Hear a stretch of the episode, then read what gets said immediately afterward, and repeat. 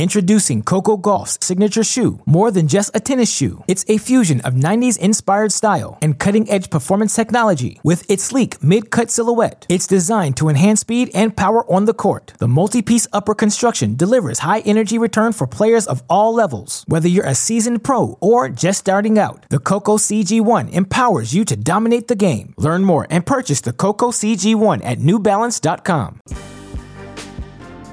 Welcome to the official Tennis.com podcast featuring professional coach and community leader, Kamau Murray. Welcome to the Tennis.com podcast. I'm your host, Kamau Murray, and we are here with one of the coolest guys What's... on tour, Rob Steckley. Uh, a guy, when I first was on tour, uh, I found somebody that dressed like me, talked like me, That's wasn't good. as uptight, um, didn't have the traditional Wilson or Prince clothes, kind of had on some Air Jordan stuff and a little bit of mainstream clothing on tour. Uh, Rob Steckley, welcome to the show. What's up? Thanks for having me. Come on. So I, I remember when you and I first met, it was kind of like, oh, okay, you know, when I first started on tour, you know, you get 50% of the people that are standoffish, yeah. 25% of the people who are trying to figure out how you got here compared to how they got here. Yeah. And then 25% is like, oh man, what's up? You know what I mean? We're all kind of like oh, yeah. in this life together, yeah. stuck in Europe or stuck in Japan, right? Let's like keep each other company. And I put you in the last category, man. So yeah, me too, me too. Yeah, right away. We caught good energy. Yeah, so it's funny. It's funny. It's funny because when when I first uh, entered tour, I was I, I was just trying to figure, you know, what percentage of people I'd actually have like a good relationship with and you can connect with off and on the court and ultimately try to organize the best practices possible for your players so you can actually feel like you want to be there as opposed to you know let's dip as soon as possible. Right right right. That's like oh man how much more time we got? Right? You know ah. I mean? like, exactly. You know what i mean? And that's that's interesting because a lot of it is the environment. You know what i mean? And you know putting your player not only with somebody that they will have a good practice with. Yeah, of course. So somebody where they were like, "Oh, why'd you put me with this chick?" You know what I mean? Yeah. And from a coaching standpoint, it was like finding people who, hey, let's have a good practice. What do you guys want to do? What do we want to do? We need to do this. What do you need to do? Yeah. And it's not super awkward and standoffish as we cross the net.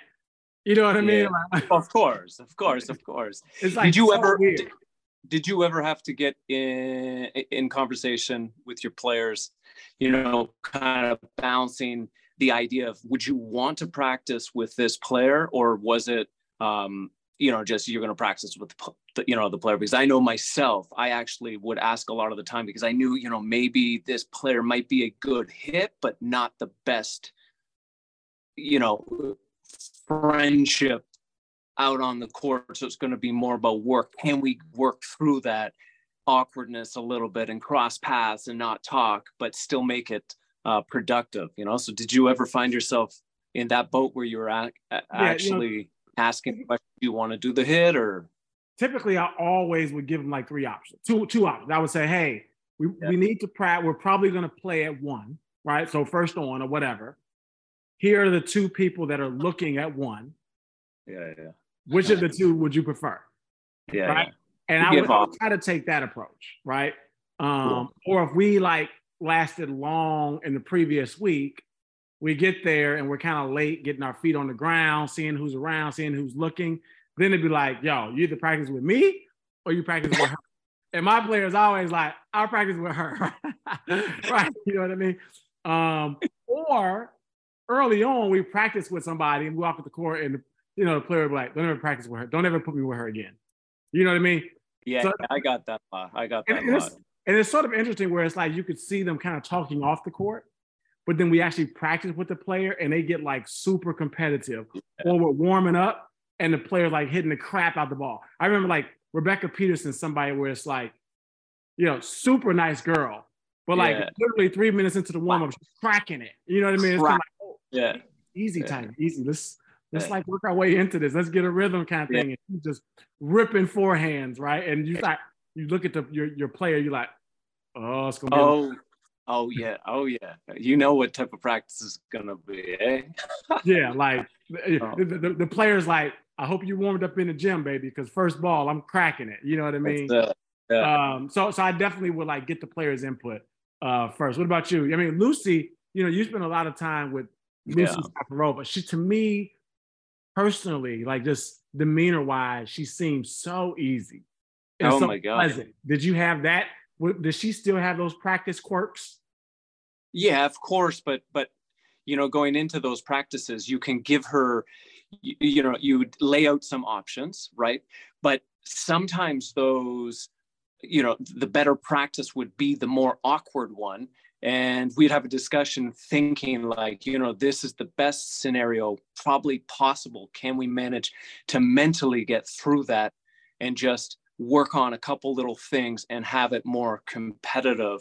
Um and, and you know and there won't be so many high fives but but are you up for that? And almost every single time uh, she'd always say, yeah, for sure. As long as it was the best case scenario, you know, meaning time wise, time slots and, and uh, get in, get out, that type, type of thing. And, and even if it was somebody that she didn't really prefer to practice with, she would always understand that it was best for her tennis and, and ultimately, you know, running through the event, trying to go deep. So we never had any issues, but there was a few times she's like, oh no. you put me on the court with that, you're going home. Right, right, right. now, I mean, Lucie's a lefty, right? And I think that for me, if I'm you, I'm like, damn, you know, how many people try to avoid playing a practice match with a lefty because their opponent? Yeah, well, you know, right? you know what? I didn't find too many issues with that just because a Lucie, like you said, was just like a stand uh, personality. Like nobody disliked her. Everybody liked her. There was just something about her. Also, she was an incredible athlete and tennis player. So being a lefty, obviously, maybe for the warm up, there might have been something, but you typically there was never any issues. Even when I was with uh, Denis, like everybody wants to practice with Denis. It doesn't matter whether he's a lefty, uh, you know, and, and, it's the day before. Everybody uh, would just crank some balls with him. So it was just, uh, yeah, it was pretty easy. I, I didn't have that scenario where I might be working with a player that players also dislike. They don't really want to, you know, be out on the court with maybe not the greatest hit. And then in addition, they're in a lefty, yeah. uh, you know, category. So it's like right. three strikes, you're out. right, right.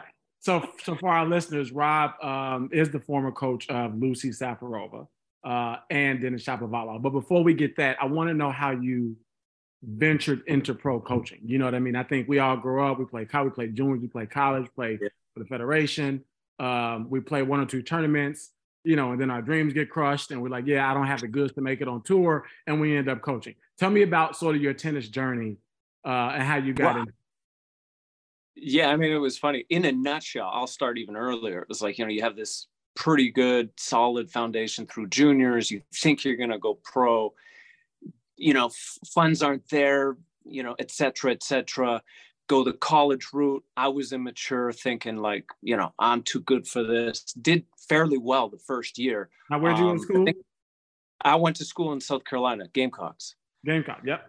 Yeah, Gamecocks. And then uh, after the first year, I I, uh, I quit tennis, quit life in general, bro. And and like I literally went down, you know, the spiral of just like hitting rock bottom for two years. I just I just avoided, um, I guess, reality, and I just was running from all the, the you know the the torment and headache that tennis kind of created in, in my head, and uh, and ultimately was just ego, right? And and uh, and then I found myself picking myself back up in my early 20s and then got, got an opportunity through somebody saying, Hey, would you want to go back to playing college ball? And I had figured out, you know, working for $9 an hour wasn't the route and thinking I had it so good prior to that.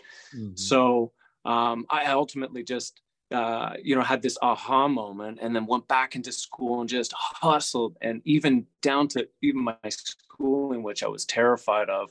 Uh, I, I, worked my my ass off and just grinded uh, on and off the court, and then found myself with an opportunity to go play Davis Cup. And so I had gone and you know played Davis Cup. I played for a couple years out on tour, and then ultimately I figured out it's probably not the best option. Continuously forking out money, I could barely pay you know for my flights and and, and making enough money to to pay for some coaching and and and you know all these factors just I hit that moment where I was just thinking, you know what? I think the smartest thing for me is transitioning into coaching because I actually found myself in the last year helping a lot of my friends out there even when when we were playing doubles and going watch friends matches i was actually i just had that knack for for enjoying you know to help others that was something that i found was crucial for for coaching but at that time i didn't realize what it was i just thought i was just that guy, you know, like I just wanted to hang around the courts and help other people and whatnot. And then, uh,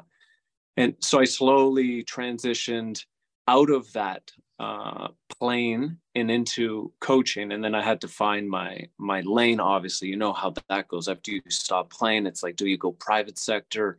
Um, high performance you go national program like i don't know or tour you know that was still foreign like I, I didn't even think tour at that time so i just started naturally with uh, our our national team in tennis Canada, and then it quickly just I got an opportunity to go to tour um, with Alex Wozniak, one of our Canadians, mm-hmm.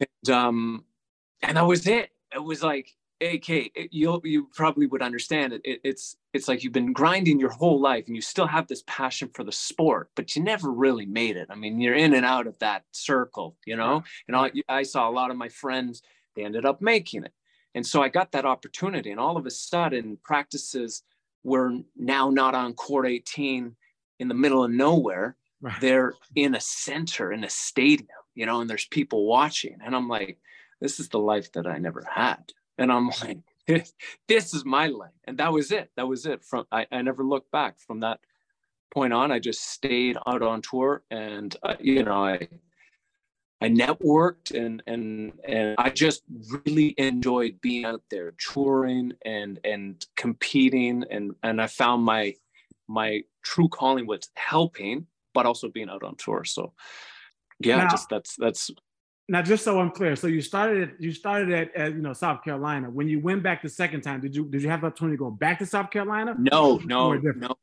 Yeah, good question. Um, I went to because I got, uh, I guess what it was called, academic probation. I had all of these, you know, terms where you're just not eligible. I even put pro because I was like, you know, I, I played a couple tournaments right after, and I'm like, I'm gonna collect the full check of thirty-two dollars. You know, and I'm like, yo, that was the bad bad mistake because afterwards it was impossible to go to D1, and it was mm-hmm. almost impossible to go to D2. Um, but this coach named Joe Cabri from I went to Lander University, which was a, a Division two, but they were number one in in uh, Division two. He took a chance. He said, "Full ride, you come. I'm going to make sure that your ass gets uh, a full ride and you get to play." And towards the very end of the first uh, first year, I still wasn't eligible, and we had been writing to NCAA and trying to you know w- work out how we're going to get eligible and somehow he figured out some loopholes. And sure enough, just before uh, I was set to go home, and he had even said, This is the type of guy he was. He said, I'm going to have you come back next year. Uh, and I'm going to find ways to make sure that I make up for your uh, academic scholarship. And um, we'll find ways so you can sit and, and continue your schooling. But as long as you can be here, I want that for you. And uh, he came to practice with the papers literally like two weeks before I was supposed to go home. And we were kind of just sad because it's like we tried so hard. I was training, I was in the right set of like the right mindset. And I just wanted to give back to him. And, and because he'd done so much for me, and sure enough, he he actually got me eligible, and then I won everything the next year, literally NCAA like Division two, like the national everything, national titles. Like I just was like, here, that's how much I appreciated the opportunity and what you did for me. Mm. So okay, that that that's clarified for me. So at what point did you meet Lucie, right? Because you get out there, you you're out there with Alex Wozniak. Uh, yeah. Then you meet, I mean, a stud, like because what what I think or what I see from Czech players is they very rarely work with a coach that's not Czech. I mean, yeah. like I can't even like name other than Lucie I cannot name another Czech player that works with the coach that's not Czech. And it's like one of the things we talk about, right? So yeah. how did you how did you connect with Lucie? Well, I mean, that's a crazy story because I'll tell you. I mean, you're asking some good questions nobody's ever asked. You know, like that little, how did you meet? You know, it wasn't that easy. It, it was, you know, with Wozniak. Do you do you see these like little things that pop up, or are you going to be? No, I don't see any of that. Uh, okay, okay. Yeah, I got her to play doubles a little bit with uh, Alex Wozniak because Alex was a very very sweet girl, but she was, you know, in her shell. She didn't want to socialize, and I thought it was critical to actually make a few friends out on tour. And we came across doing a practice with Lucie, who was the most shy girl I'd ever met in my life. And she was dating Tomas Berdych. So she just like, that was her little circle, just Thomas and the tennis court. And that was it. And when we spent some time out on the tennis court, she was the sweetest girl. And I told Alex, I said, we should try to play doubles with this girl, you know, and she's like the nicest person. You guys could totally be friends. And I would love that. And, you know, just build your circle out a little bit. So it was, it wasn't just so, you know, just intense. It was just tennis and hotel and just, you know, the crazy thoughts right. losing. Yeah. It's just add a little bit to your, you know, your team and just, and, and socialize a little bit. Right.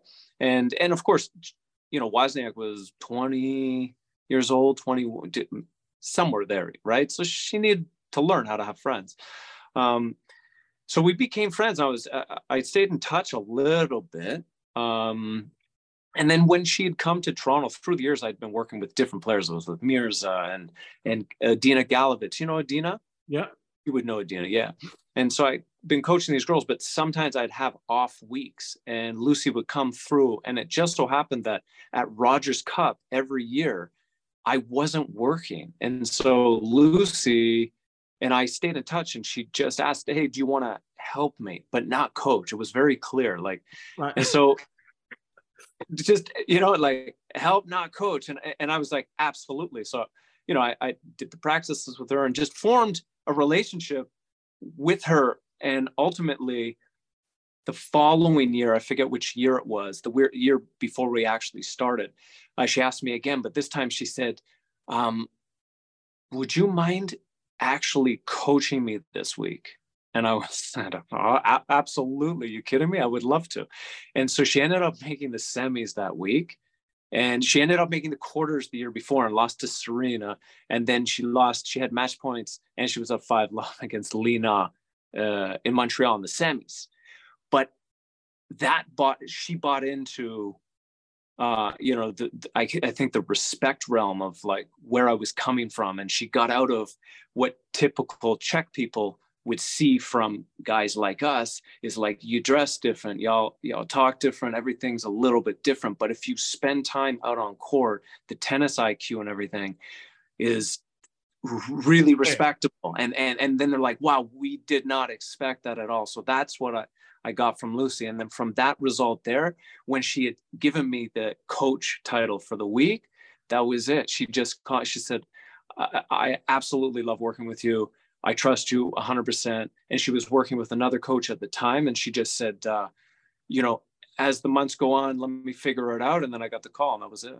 Introducing Coco Gauff's signature shoe. More than just a tennis shoe, it's a fusion of 90s inspired style and cutting edge performance technology. With its sleek mid cut silhouette, it's designed to enhance speed and power on the court. The multi piece upper construction delivers high energy return for players of all levels. Whether you're a seasoned pro or just starting out, the Coco CG1 empowers you to dominate the game. Learn more and purchase the Coco CG1 at newbalance.com. So, you know what's interesting about our sport is that you you look at people you look at like now you see teams right? I think like serena was like the first person to like have like a team you know what i mean? Where like it was it wasn't really clear on what people did but they were just around right? Um and you know like now we still see some players like when they first start now they got like one person right? They're going for for one person to travel.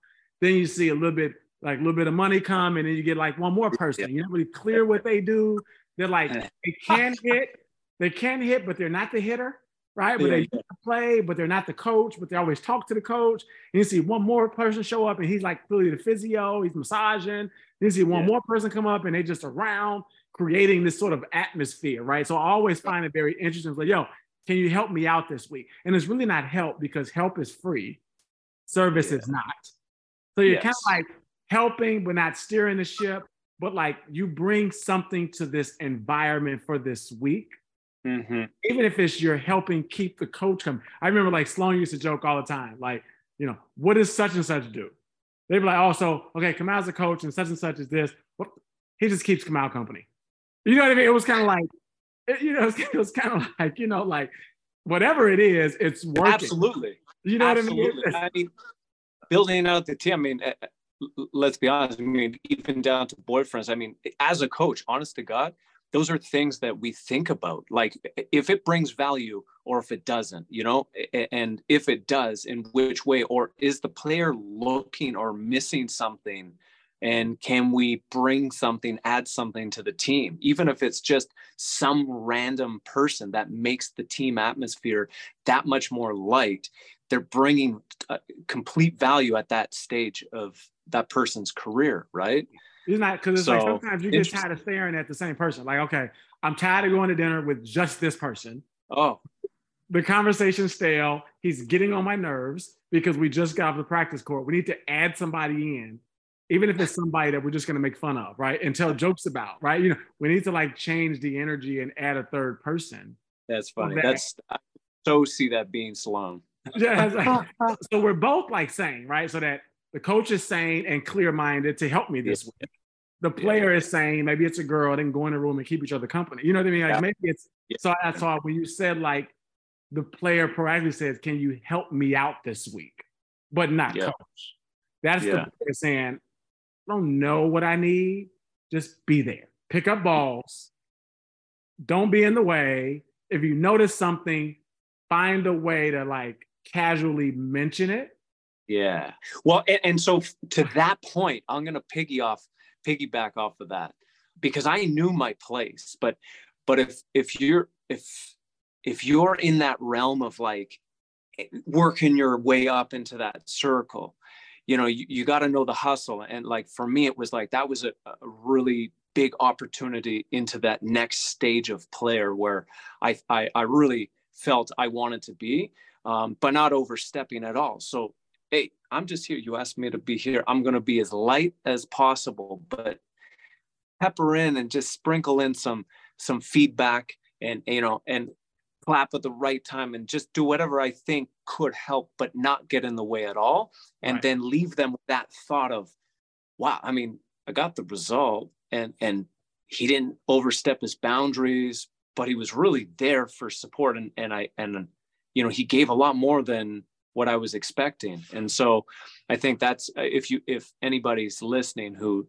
has an opportunity like that, you, they have to kind of treat it like that because I hear a lot of people that come to me still and you know and they, are trying to work their way through like a hitting partner scenario and work their way up and they're like i'm you know i'm giving her all this feedback and coaching and and i'm not getting the credit. You know it's like it's not about that. It's you know they get you got to earn that that you know that title to them and whatever that means. So you might be going around you know thinking with your ego and you want something that you know you it's not going to be given and you shouldn't want that title. You should just right. be there and be okay with whatever it is and and if it happens it happens. So you know i think that that's what we're talking about here. So so uh when did you when were you with lucie? Because you know she's I, I, look at her and i look at like 2015 french open right? And yeah. that was a slam that got away from her right? And i always say like man it's just they don't oh. that often right? To get to that point. And honestly to play Serena on clay is probably the most winnable surface. Yeah. You know, yeah. The, where someone has the best chance to do it. Were you were you around at that point? When did you come on board? Yeah, I was there for two years prior. So oh, we yeah. had worked. Yeah, we, we we had we had you know we had the first year was questioning where can we make improvements. Do you want to just go the, the confidence route or do we possibly make some changes and add growth to your game long term you know and so we had those conversations so that was the first year then you know she uh, after it didn't it didn't even happen right away. She was like, uh, you know, and she, we were still testing the waters, but we had these conversations. Then I think it was like three, four months later, she just out of nowhere stopped at this truck stop. We got like these Wiener schnitzels in in Austria, and she was like, "I want to do it. I, fully trust you. I want to commit to change." And I'm like, "Excuse me." I just out of nowhere. And we sat there and just had a conversation and then we got into it. And I'm like, okay, like you 100% want to actually make some change. So that was that first year of transition and making the change, putting in just hours after hours. And it was just so much fun in, in that point of my career. And then the second year was where the results started to pay off. But as a coach in your eye, you can see like micro wins, like just out on the court, just, you know, like she might have lost, but like she was actually taking the down the line, but with more authority and better footwork. And like, it may be not the right time, but like it was much better than three months before. So you could see as soon as that starts cleaning up and and certain things, you know, and we keep building, that could pay off. I still didn't know at the time, you know, mm-hmm. and then uh, we keep working, and all of a sudden, boom, she wins um, the tournament Quebec uh, after U.S. Open. Yeah, and like, dude, I, I went on autopilot almost for like three months. I didn't say anything. She just started winning. And w- because all of the work from the first year translated into the second year, and you basically, my, my, my job was to fine tune things, but it wasn't to put heavy workloads and say, okay, we got to do more now. and We got to, it was just transitioning, you know, what we had cleaned up and added and now maybe adding and starting to add, you know, the mid-court game and now some volleys. So now we added doubles. And so that was that year. And then and then she made semis at Wimbledon. And that was the big like, whoa, mm. something majors that she really achieved. And then that following year was um Serena, which was exactly like you said, the match that got away. Like yeah, yeah. I'll never, I'll never forget. Okay, it was she was up a break, dude, in, in the in the third set, bro. She was up a break in the third set, and Serena and she had uh, break point and Serena's second serve, and I was I was sitting there like this watching that serve, and that return comes in, but she'd been committing the entire time. She got herself through that second set and just on fuego, and then got up that break. She was up like I said, two love had that sitter return, dude. And you know when Serena's like, she didn't want to hit it like oh like this it was sitting and and lucie shied off and they and and it just went this shallow open court ball like in the middle you know and serena also woofed another one and lucie just spit it back up and then serena cranked a forehand inside out and did one of her magical you know like roars but like yeah. that was the that was the one where it was you know, I'd seen that from scouting her so many times where I'm like, oh my God. Right. You can just see it, right? You can feel oh it. My. We, we, we had our shot. And what's funny is I always like when you think about, um, like, you know, at that level, right? Slams, you not only remember being up a break, you not only remember the, the score, but you also remember first serve or second serve. And like yeah, you think about like when you have, you know, I always think about 2018 French Open where it was like yeah up a set, up a break, second serve, high to the backhand, and just like you, it's almost like that was like your one chance yeah, to sort of pull chance. away. And when you didn't take it, then you like the other player just sees you didn't take it, and then they say, "Okay, I'm gonna take it back now." You know. And I think with Serena, I remember that match. I was like, "Oh yeah, that was that was the one. Like that was your one opportunity to yeah. show her that you weren't afraid to take it." Mm-hmm. And then she mm-hmm. started screaming that- and yelling, and then it's like, "Okay, now it's over." Right that was she was unstoppable from that point and it also was the point where lucie had turned around after she had lost that game and she, rather than being upset she she gave me this look of we're here you know and i'm like no we're not match isn't done dude and I, I think i even went a little bit too much you know like i was way too in it at yeah, that yeah. moment where i was just yeah. like no don't give up at all like you got to put your foot down now. But, but uh, yeah, it was just that moment, you know, and Serena just became a, a you know a beast and and literally started ripping shots and and Lucie was being yanked around and it was, it was still a good quality third set, but she just had that edge, you know.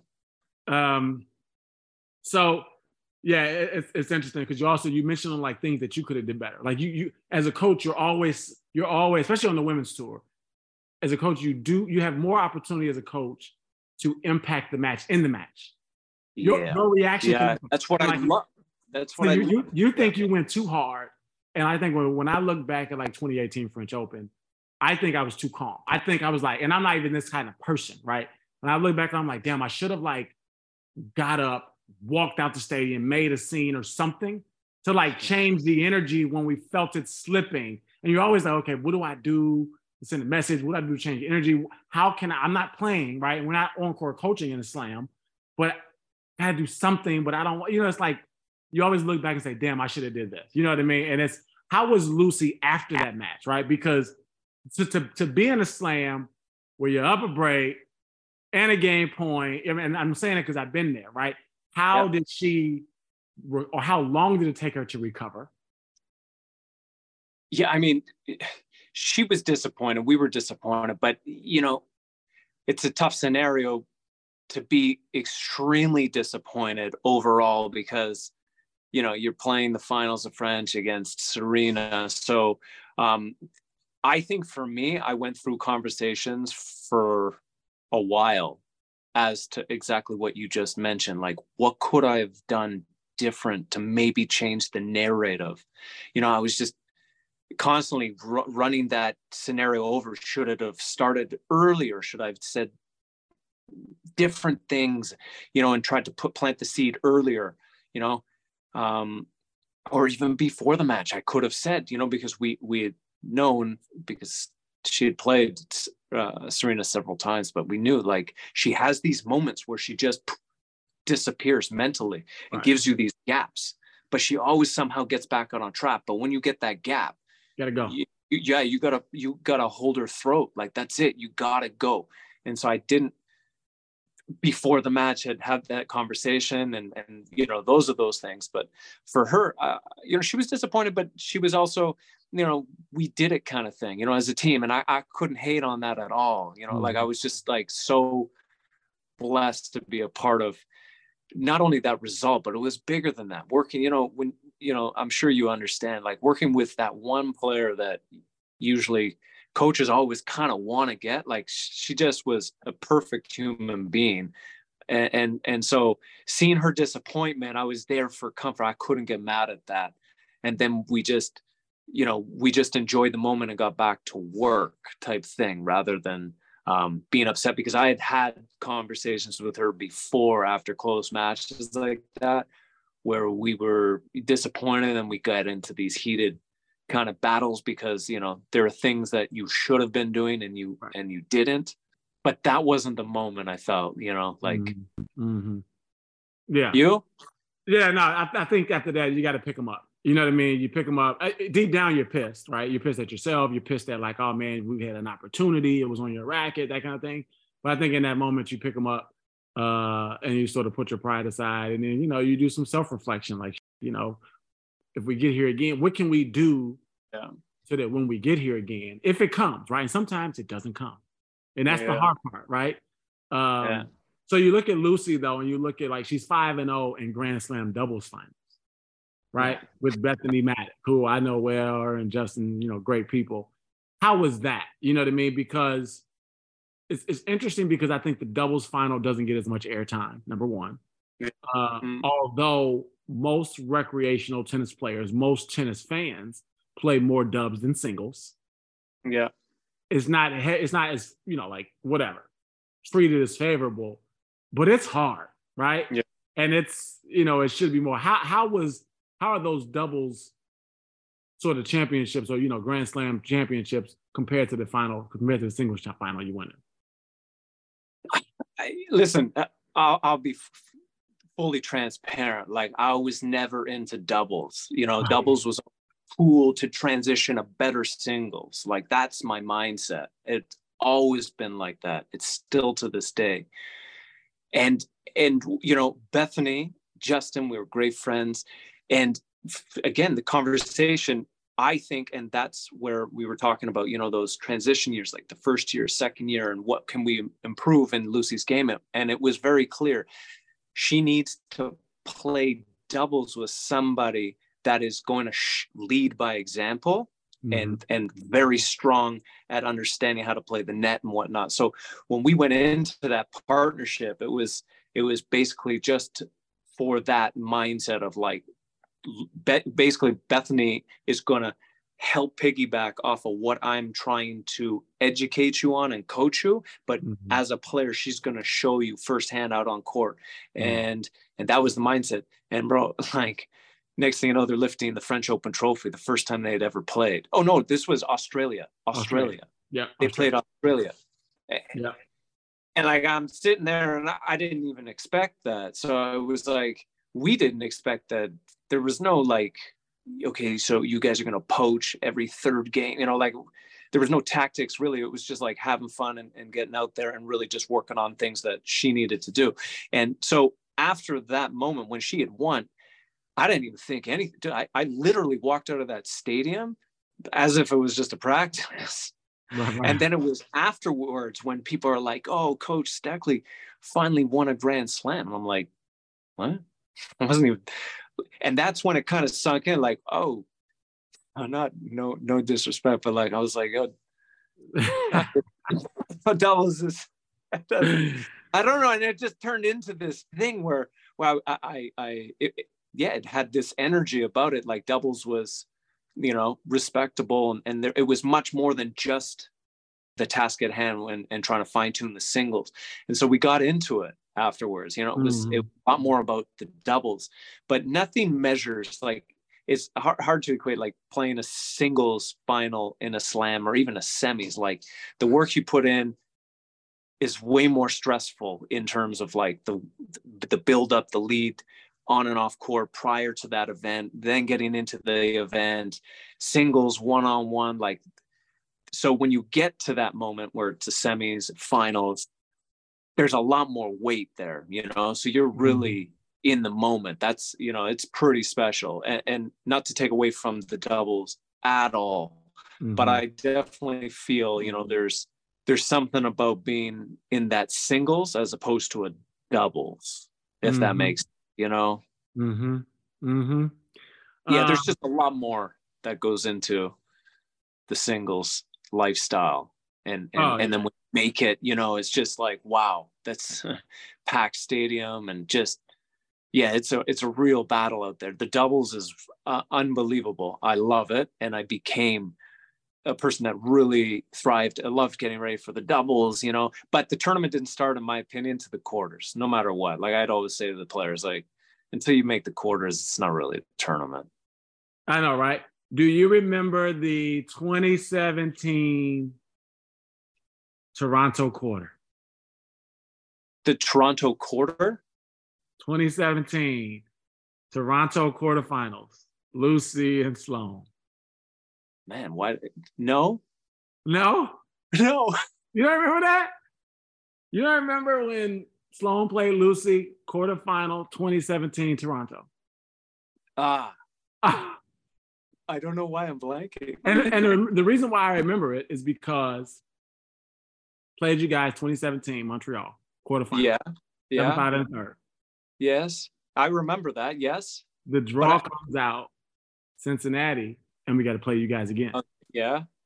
And it was like we almost pulled out of Cincy because it was like it was like Kvitova, Safarova, Putin. I mean, it's like a bunch of lefties in. Oh, Makarova. Uh-huh. It was uh-huh. like the same draw two weeks in a row. Yeah, that's always tough.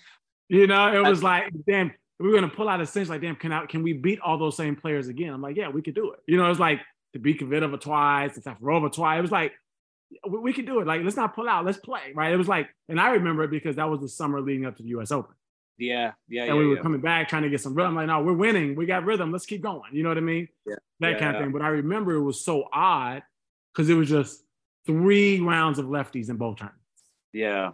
so how like, did you? So so so from a coach's perspective, you know, when you're playing, you know, three lefties like that, how did did you feel, you know, like this is going to be a task, or or were you starting to get used to, you know, game plans, like it was already kind of set, you know, you you kind of already you know been in the mud with those lefties and, and so you kind of get their patterns a little bit more and you know so you're like i'd rather actually play three lefties in a row rather than oh my god. Because i know sloane like some players just can't stand playing lefties you know but some players yeah, yeah. like sloane's got an incredible backhand that uh you know when it slides there she's ready for that back and she goes sharp cross down the line like if she's trusting you know so so what was funny is you know, during the, pre that summer, right? You know, she was injured, right? And we worked a lot on backhand line. Yeah. I mean, yeah. literally like months of just rope, open stance backhand. Uh, and so her forehand is big. Like she's famous for a big forehand. Of course. The backhand is solid. Yeah, you know, yeah. the backhand is solid. And I think like this the, from what we had been working on, it was almost perfect.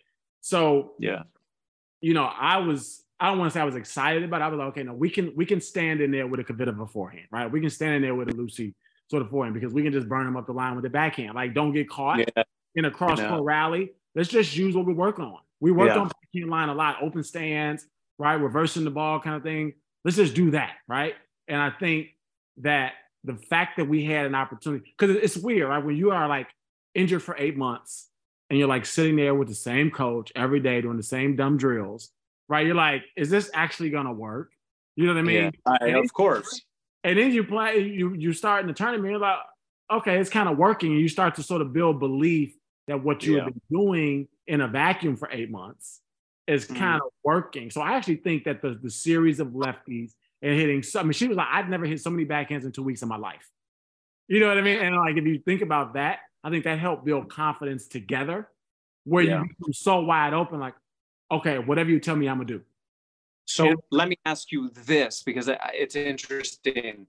Um, when I hear that, were you at a point in your career where you knew exactly like, no, this is gonna pay off, or were you still on the fence, like, I think this is where we could take things that make sense, but until it paid off, or had you already gone down that route before where you'd done that much work on a specific when you guys were out and you already knew, you know, like that was it. This is the plan. This is what's going to work for sure. Yeah, no, I mean, I, I so so think about it this way. Sloane got a big forehand, right? So when people stay away from your forehand and they start trying to go to your backhand, the best way to get the ball back to your forehand is to take that ball down the line to their forehand. Right. That's right. It. And then they start getting more forehands crossed. So so really I did it. And really when you think about pro tennis, you don't really have a lot of time to improve. You know, you go to Madrid.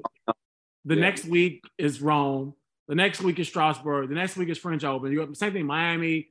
You know, I mean, you got Indian Wells, Miami, Charleston. You don't really have stretches where you can like actually try to improve and add things because you're like, okay, we can practice and like reset our mindset so we don't let this loss this week affect the next week. But that time was probably like the first time we had like nine months where there was like no pressure to win tomorrow and we could just improve. So in my mind, I was thinking, the girl got a great forehand. I'm not going to mess with that. How do we set, you know, construct the point where we can hit more forehands, right? Yeah. People are staying yeah, away yeah. from it. Let's get so that was actually really intentional to like be able to like, you know, because normally you don't take a big forehand, a big backhand cross line. You take it back cross court. So let's work on irresponsibly going line. How do we work on taking the ball line that is so big that you probably should have taken across court. But now we just worked on staying on the inside of the ball where we can actually control it line to get the ball back to our forehand yeah. and then we can take our forehand. So that was like very intentional. Preach, and, baby, preach. You know what Love I mean? It. So it was very yeah. intentional. And we just were fortunate to have eight months to mess around with it. You know what I mean? So I, I remember that because you think about Lucie, who at that time was a Grand Slam finalist. Sloane was not right? Mm. And so it was like, oh man, this, I mean, we got to play this girl two weeks in a row. You know what I mean? Like, you know, even if you win 7 5 in the third, you in your mind thinking, can I do it again the next week? Because I yeah. barely won last week, kind of thing. You know what I mean? So it was like a lot of that sort of doubt thing. So I, I remember Lucie because you obviously you remember those two tournaments leading up to the US Open, right? Yeah, yeah, yeah, yeah. Life changing kind of thing. So that's why that's why I ask about, you know, how she recovered after the Grand Slam and then now she was a Grand Slam doubles champion at this point, multiple times. So now this is somebody that knows how to play yeah. under pressure. Yeah. right? So that, that's why I always think about Lucie. She's game and, and Bethanie's game. So tell me about how you transition from Lucie to Shapo. Because I think about, you know, A, number one, you're Canadian. And I think about if I look at countries over the last five to seven years, there's two countries that stand out in like getting it right. One is Italy, right, with the men. I mean, Musetti, yeah. Sinner, and I mean, all these guys, right? America, I think we did a good job too. We got, you know, Tommy Paul, Frances, some Fritz. You know, yeah. I think yeah. America, like in the past year and a half, is like, okay, we got this class of boys right, right? But Italy mm-hmm. got a class of boys that's right. And Canada in general had Shapo, Felix, Bianca, Leylah, Genie, Raonic, right? So you, yeah. you get your hands on Shapo, who was fiery, spunky, lefty again, right? Kind of got that edge and that swag. How did you all sort of get together?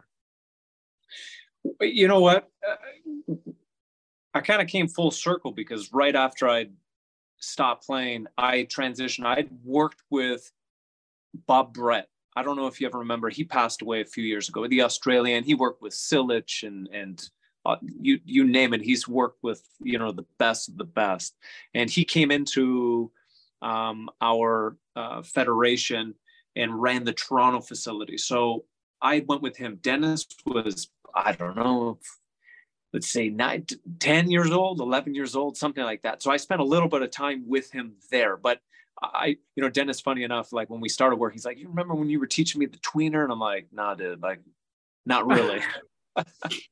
not really. But but I, I must have because that sounds like me. But um, spent time with him, got to know. But I do remember spending time with him and and uh, and his family and whatnot.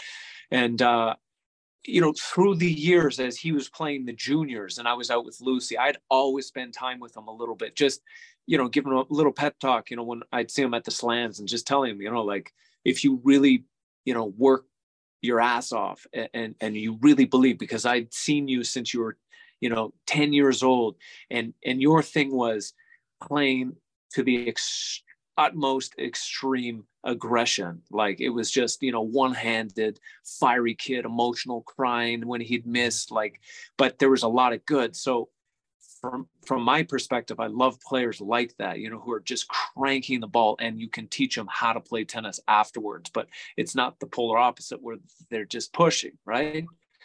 Um, see him out on the road, and, and we just kind of kept a relationship like that.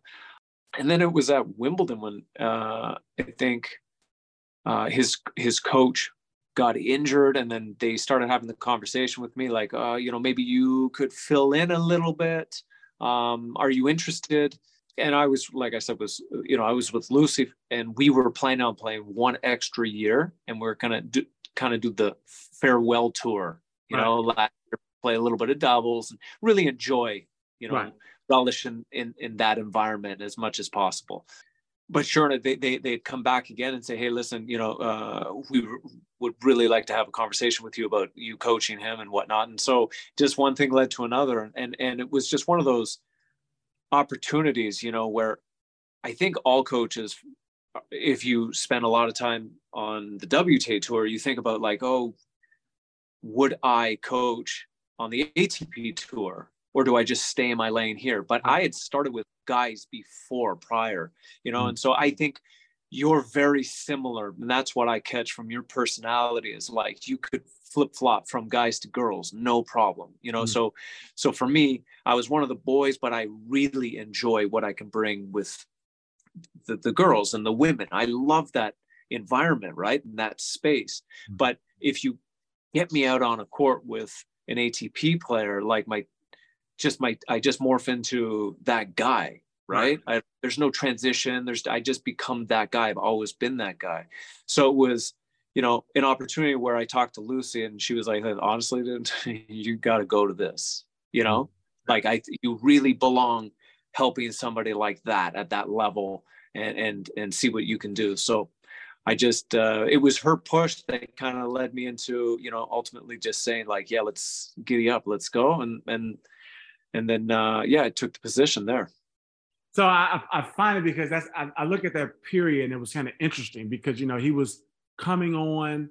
But you know, yeah. like when you when you first get on tour, you got to like learn how to be on tour, right? You got to learn how to like control the emotion at certain parts of the match, um, stay under control off the court, so you don't do anything. You know what I mean? It's like yeah, yeah, I know you're like young and you got a little money, but you can't really go out tonight. You know what I mean? We got to play tomorrow, right? Um, or you know, you can't go out the day, even if you play on Tuesday, you can't go out on Sunday because it's gonna catch up. Like it just catches up to you later, right? How was it being raising a young player, right? Because Lucy, yeah, yeah. personality, very mature, but young. Like I think about a young Frances, a young Shapo, and it's like I got to like make sure I tame this young bull. You know what I mean?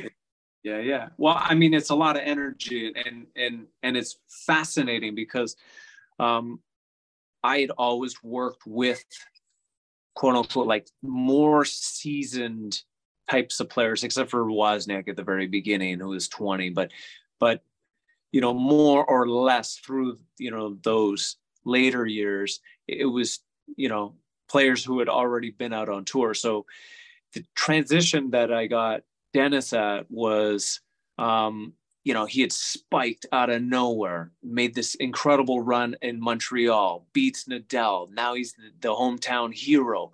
All this momentum, but li- and and a ton of energy and game, but realistically has no idea how to use it and harness it. So I think that's what the previous coach was really trying to to drill in. And of course, when you shoot up, there's going to be a stall. You just can't keep going. Some players can, but in Denis's case, he had, you know, all of these things to learn. You know, like you're a young stud.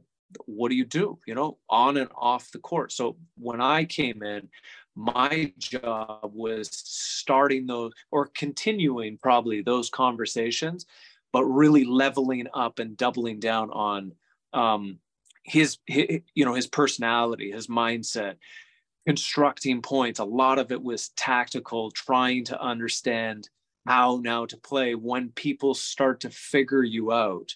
And so bringing that element of now you have to think. You can't just go on autopilot and crush winner. I mean, dude, if you can, by all means, go ahead. But the level is too strong on the ATP. You just can't do that.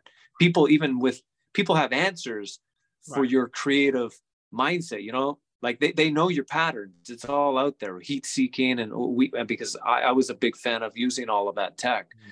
so we knew everybody had his patterns and what he was doing. And when he breaks down they really know where he's going and thinking. So um, that was my job to to to you know level up on those conversations and get him to be aware um, and then cleaning up footwork and and also being aggressive but also learning how to to have plan B and, and introduce that into his game, you know, so adding better slice because his slice was non-existent and there were so many elements, you know, so I got him at that stage where I think now physically he's much stronger and he's he's playing with all of those tools, but I think there's an element of, you know, where he still needs to grow. To, yeah. To grow, you know, like I think that's where he's struggling right now is just, you know, people know how to how he plays and he's flashy, but they don't really care, do they? Yeah. You know, like a little bit more meat and potatoes. Like in the middle of the points, I feel like you know he can improve in the middle of the point.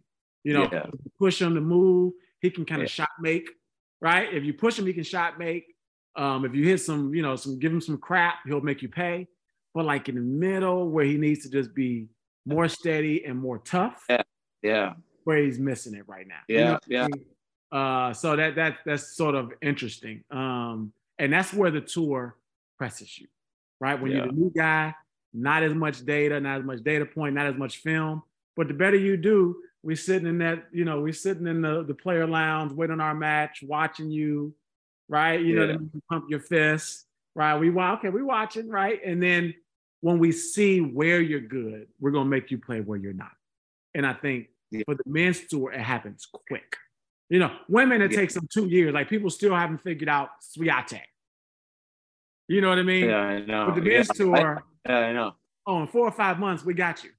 yeah, no, they they they got you for sure, and they'll expose that, no problem. Even on a bad day, even on a bad day, they're able to expose, and that's what I actually really really enjoyed about uh, flip flipping back to working with men uh, and Denis uh, is just it's all tennis. Like you you got to be on at practice, you got to be on, you know, during your matches, and it's way more tactical and physical and, and really it becoming about tennis. So that was that fun part about going back to the men's. You know, it's just it's it's you know it's war and and even the top guys when they're playing bad, it's it's like you still ain't gonna run through them. Like yeah, it, there's yeah. so much.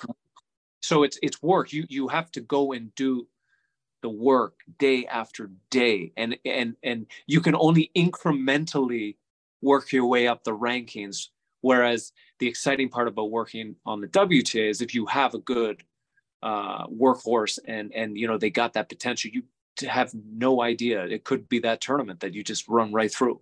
Yeah. Even if you you know you're working on things, it just if you're mentally somehow there and you know it aligns, that you can actually go through because there's a lot more momentum shifts. But on the the men's tour, you got far less of that, and and there's a level, you know, when you get to to the quarters, even though you think like, oh, it it, it could go your way. No, nah, you're not ready. You know, yeah, but you're not going to get through on, that. On the men's tour, it's like you can't like I, you can't win every week. As long as Djokovic is around, Federer was around, Nadal was around. Yeah, you can't win this week. You can get to the quarters, but you're not going to win. Where on WTA, you could probably win. I mean, every week you do actually have a chance to win. Yeah, yeah, yeah, yeah. You know what I mean? You can win. Like I, there's there's 25 players that can win. 20. I love that. I love you know that. what I mean? Right? Where the men's tour is probably four that can win this week. Four. You know what I mean? Yeah. So that, that that's sort of mental. And then there's always one like every year there's somebody that shows face, you know, and, and it's just like, oh, he's coming, you know, and like there's yeah, yeah. just that one little racehorse that's climbing. And then and then all of the other guys that are in that 20 to 30 range you know it's like their hopes are now getting smaller because yeah there's there's all there's just always people coming you know and it's just the level on, on you know the men's side right now is just so strong. So um yeah unless you you do the work and you really believe like it, there's there's limits to where you can take your game yeah so you know, you and I, you know, you spend years on the road, right? Let's say eight, nine, ten years on the road, 38 weeks, right? And then you, you hit a point where now you got family, you got stuff to do. What, what are you up to now that excites you, right? Because it's all exciting. Like being on the road is exciting, right? Every week is a new place, a new hotel, new restaurants, new challenge, new draw. And then, you know, still being at home, it's like new stuff to do in this sport. This sport changes yeah. like so what are you up to now? Uh, well, I mean, currently working uh, with our transitioning Canadian pros in whether they're going to college or um, I work more on the pro side of things. Um, but staying home, I mean, I got two beautiful daughters, my wife. We bought a new property, um, and intentionally with uh, the property, uh, I really want to build a small um, high performance center, you know, and, and, and kind of take what we had been doing for over 10 years out on tour with your team and condense that into, you know, a high quality, not oversaturated, you know, high performance. I like to say facility, but it's not really a, you know, it's like, it's, it's uh country club meets high performance and um you know really bringing my experience and and quality control to um, something exciting where kids come and if you want to be a leader if you want to really um, you know go forth in this sport as well as be a good human being that's kind of where i want to bring things. Rather than work under the umbrella all the time of being subject at you know uh, at a club and having you know being regulated and and and always having to think within the box i like to think outside the box so i don't really want to have limitations so that's kind of the vision um, to, and also, you know, I'm looking out here, 10 acres, rolling hills, horses. I mean, it's, it's just like this environment that I want to bring to where there's this peace of mind. But when you come here and you train, you know, you go hundred percent, but it's much easier. Whereas I found, you know, through the years, um, there's a time and place, but I found, you know, time's ticking when I'm in these environments in these clubs where it's like you're trying to get the work done but it just feels so stressful and I'm out of place. But I've gone to these uh, facilities and just random places in, in Europe and stuff where you're just, you know, surrounded by by nature and and and you just get a ton of work done. And I think that's what I found with Lucie. You know, we'd been training in the countryside and and we're just getting six, seven hours of work and it feels like nothing. So um that's like that that's my project right now. That uh, that's my baby that I've been working on. That's exciting. Well, man, let me tell you, it's always fun chatting with you. Uh, one of the most interesting people on tour. Um, I appreciate you as a tennis coach, but also you as someone that was willing to sacrifice your life for someone else's career. And I think that's the part. Yeah, likewise. Coaching yeah. on tour where it's like, yo, for 38 weeks, I'm like a coach, a servant, a brother, a father, a shoulder yeah. to cry on, and I'm gonna go get tampons. I'm gonna go get hair ties. I'm gonna go grab water. I'm gonna get the towel. I'm gonna pick up the ball. Whatever's needed. Whatever's needed, right? And I think Whatever. it takes a very selfless person to do that. Uh, and a lot of time we don't make the money that we should have, or maybe don't get like the appreciation. But I, I appreciate you. I appreciate the sacrifice, uh, and I want to, you know, I appreciate. Yeah, likewise, likewise. Yeah. yeah, likewise, likewise. I was excited when uh, Nitin hit me up and he said, uh, that, you know, you'd want to chat. So of course, man, my guy, that's right. it, percent. Let's catch up. I've been, you know, I've been wondering. I wonder a lot of the time when I'm back here, uh, and you're not traveling and touring, you know, and you see everybody day to day. You wonder where people have ventured. So I was really happy to hear you're doing well and you're doing your thing like that. Um, and we're it seems like we're doing the same type of thing, you know. Same thing. So, one foot in, one foot out, staying connected. Yeah. Good opportunity yeah, comes, you take it, but you know, totally fine. Being at the yeah. crib and building building this, you know what I mean? I love you, buddy. That's right. it. You're well, the- man, I want to appreciate you. This this has been the tennis.com podcast with former coach of Grand Slam finalist singles Grand Slam, five-time Grand Slam doubles champion Lucie Safarova, and coach and mentor to Denis Shapovalov in his early days. Rob, I appreciate you. Hey, thanks, Kay. Thanks for having me. Huh? Thank you, brother.